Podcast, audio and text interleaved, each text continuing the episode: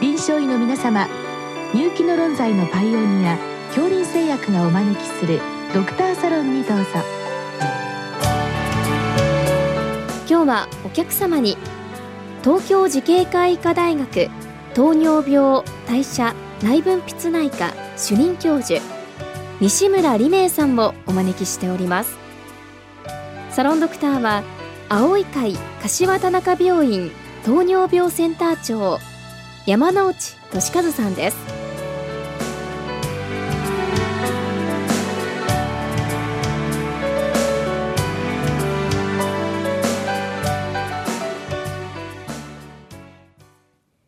よろしくお願いいたします。よろしくお願いいたします。えー、今日は持続グルコース測定器 CGM ですね。まあこれの間質液中グルコース濃度と、えー、血糖値の乖離がありますが、まあ、こういった原因についてご教示くださいということで、まあ、姫路市の先生からのご質問です。あとは、まあ、保険適用拡大についてもお話願いたいわけですけれども、先生、あの、この、まあ、いわゆる CGM ですね、専門医にとっては、まあ、かなりおなじみのものですけれども、少しこの概略について解説願えますか？はい。はい。まあ、糖尿病の診療というのは一般的には過去数ヶ月の血糖変動の平均値の指標であるヘモグロビン A1C がもう使われていて、今日ご視聴の先生方もですね、A1C を使わないことはないと思うわけでございますが、まあ、それの補助として、まあ、特にインスリンを使っている方、日々の細かな血糖変動を見るために指先に針を刺して血糖値を1日1回から4回測定する、まあ、いわゆる SMBG 血糖自己測定でございますけれども、まあ、そういうものをうまく組み合わせて糖尿病の臨床、ま、診療を行っていらっしゃると思います。しかしながら、まあ、特にインスリンを使っている方ですね、あの、血糖値というのは本当にですね、迅速に上昇したり下がったり、まあ、低下したりすることがあります。で、特に危険なのが、夜には長く効くインスリンを打っていらっしゃって、で、そのインスリンがまフラットに効いてると、まあ想像していたわけでございますけれども、全く自覚症状のない低血糖が起きていたり、まあその低血糖が場合によっては命に関わってしまうと。まあ、そういうことがあるので、まあ、連続して血糖値を測ってみようという試みが、まあ、かなり前からされていたんですが、アメリカでは1999年、日本では2010年から、まあ、持続的に皮下なんですけれども、グルコースの値をですね、皮下の間質液、後で詳しく述べたいと思いますけれども、皮下の間質液のグルコース濃度を測って、で、そして血糖値を推測して、で、なおかつ24時間、まあ、線のような形でですね、あの、その血糖の変動を見ることができる、まあ、そういう機器が出てまいりました。で、これが出てきてからですね、全く症状のない低血糖、そして高血糖が見つかるようになりまして、まあ、非常にですね、特にインスリン使っている患者さんの血糖コントロールがま格段に良くなったという方はかなりいらっしゃるんですね。えそして、ま、特に今、この持続グルコース測定器まあ、通常私たちはコンティニアスグルコースモニタリングを略して CGM と呼んでるわけですが、その中でまあ一番簡易型のですね、機械、まあスマートフォンにアプリを入れても使えるわけですけれども、それをかざして連続したデータを取ると、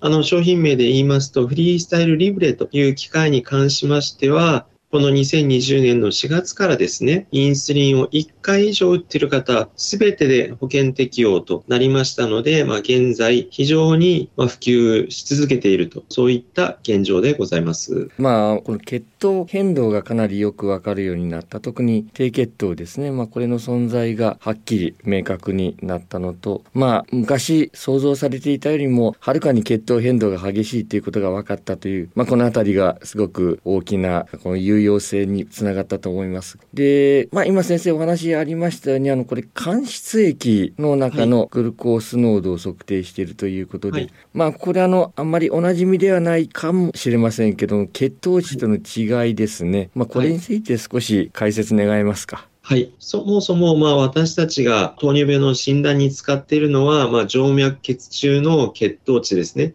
いわゆる血液の中の糖の濃度を測っていて、で、それをもとに例えば、傾向のですね、ブドウ糖負荷試験を行って、まあ、糖尿病の診断を行う。そして日常臨床でも、あの、静脈血からヘモグロビン A1C と血糖値を測って、で、その値をもとにですね、あの、診療を行うということをしてきているわけでございます。で、この24時間測る機会に関しましても、まあ、ずっとですね、この静脈血、まあ、場合によっては動脈血中の血糖値を24時間測れれば良いんですが、現実問題として実はそういう機会もあるんでございますけれども、それはですね、手術後 ICU もしくは研究目的で一時的にですね、使う、まあそういうものでございまして、それはもう移動して使うものではございませんので、院内で使うものでございまして、これをですね、血糖値を日常臨床で連続的に測るとなると、やはり血管の中に針を刺すということはあまりにも危険であるということで、うん、その代替法をですね、まあ、様々な人がですね、まあ、検討しましたところ、まあ、皮下のグルコース濃度とですね、間質液、いわゆる擦過症等でですね、傷をつけますと、透明な液体が出てくることを先生方、日常よく外傷等をですね、ご覧になっている先生方、ご覧になると思いますが、その糖濃度から、まあ、ある程度、その血糖値を推測できるるんではないかということで研究が進んできたわけですが、まあ、どうしてもズレが生じるわけでございます。で、私たちの血糖値というのは動脈血で血液が末梢に送られて、そこからまあ間質液に入ったりですね、まあ様々なところに供給されて静脈で戻っていくわけですから、やはりですね、その静脈に比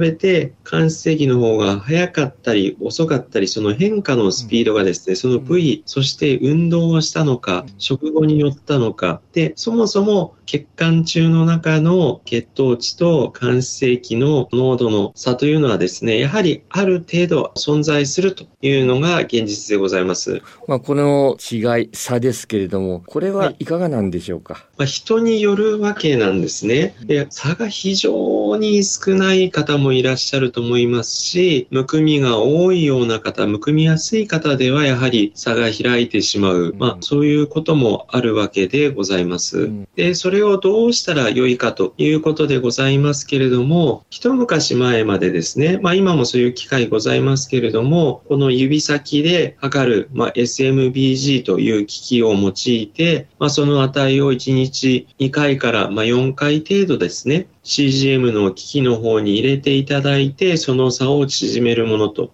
で、昨今ですね、あの、流行っている方法といいますのは、もう何万人ものデータを使ってですね、その血液と皮下の間質液中のグルコース濃度の差をですね、縮めるアルゴリズムを作りまして、その皮下の間質液濃度を測って、で、そのセンサーが何日目ぐらいであれば、どれぐらいですね、プラスしたりマイナスしたりですね、すれば良いのかというのを平均的なアルゴリズムを使ってですね、血糖値に近づけ、そして推定した血糖値を示すと、まあ、そういう方法をとってる機器が増えてきました。で、実際にフリースタイルリブレもこの方式をとっているわけでございます。ですから、ご質問の先生がご覧になった患患者さんにおいて、も、非常にズレが大きいというのはですね、これ、人によってはアルゴリズムがぴったりはまる方であれば、本当に問題ないレベルで、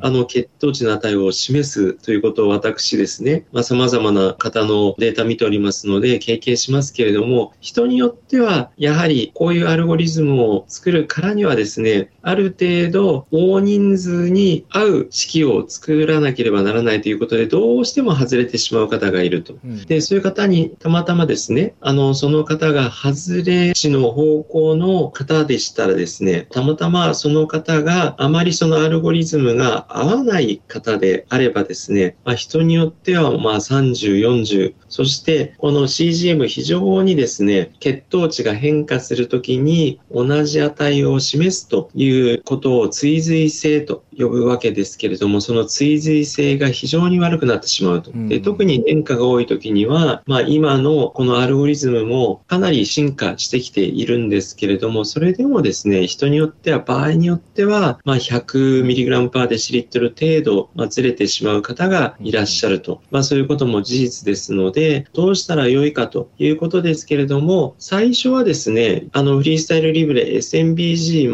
全く、あの、やらなくても測れるんですけれども、これをお使いになった時ですね、特に朝起きた時、血糖値の変化が少ない時にその差を見ていただくのが重要だと思いますので、まあ、リブレの機械で SMBG もできますので、実際に指先に針を刺してですね、測っていただいた値と CGM の部分の方が示す値がどれぐらいずれてるのかというのを、あの、最初に始めた時にですね、あの、1日か2日見ていただいて、そのズレの程度を見ていただくと。で、あとですね、あの、センサーによっても多少差がある場合もありますので、やっぱりおかしいなと思ったら SMP をしていただくと。そういう形で対応していただくのがよろしいかと思います。ただまあ先生、あの、根本的なところもあるんですが、静脈血の血糖値か動脈血の血糖値かというところもありますね。はい。まあこれあの、動脈血が少し入ってきたのが、まあ間質液中のグルコースでしょうから、はい、まあそこのところであの、どちらの血糖値を将来的に採用した方がいいのかっていうですね、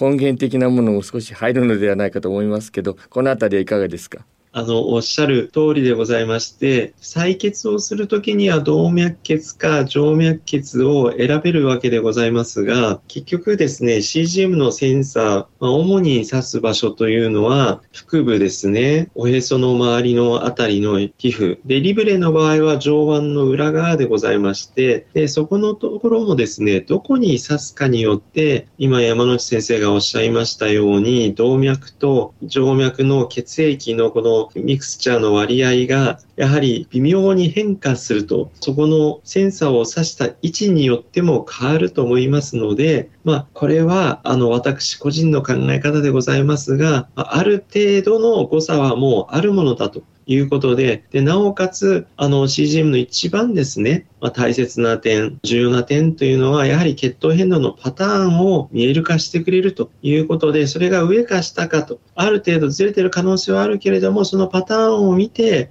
患者さんの治療を最適化するツールであるとそのような形でですね、温かく見守っていただきつつ、限界をお知りになって患者さんもですね、医師サイドもですね、あの、いいところを使うようにしていただくと、あの、そういう危機とご理解いただくのが一番よろしいのではないかと考えております。どうも先生、ありがとうございました。どうもありがとうございました。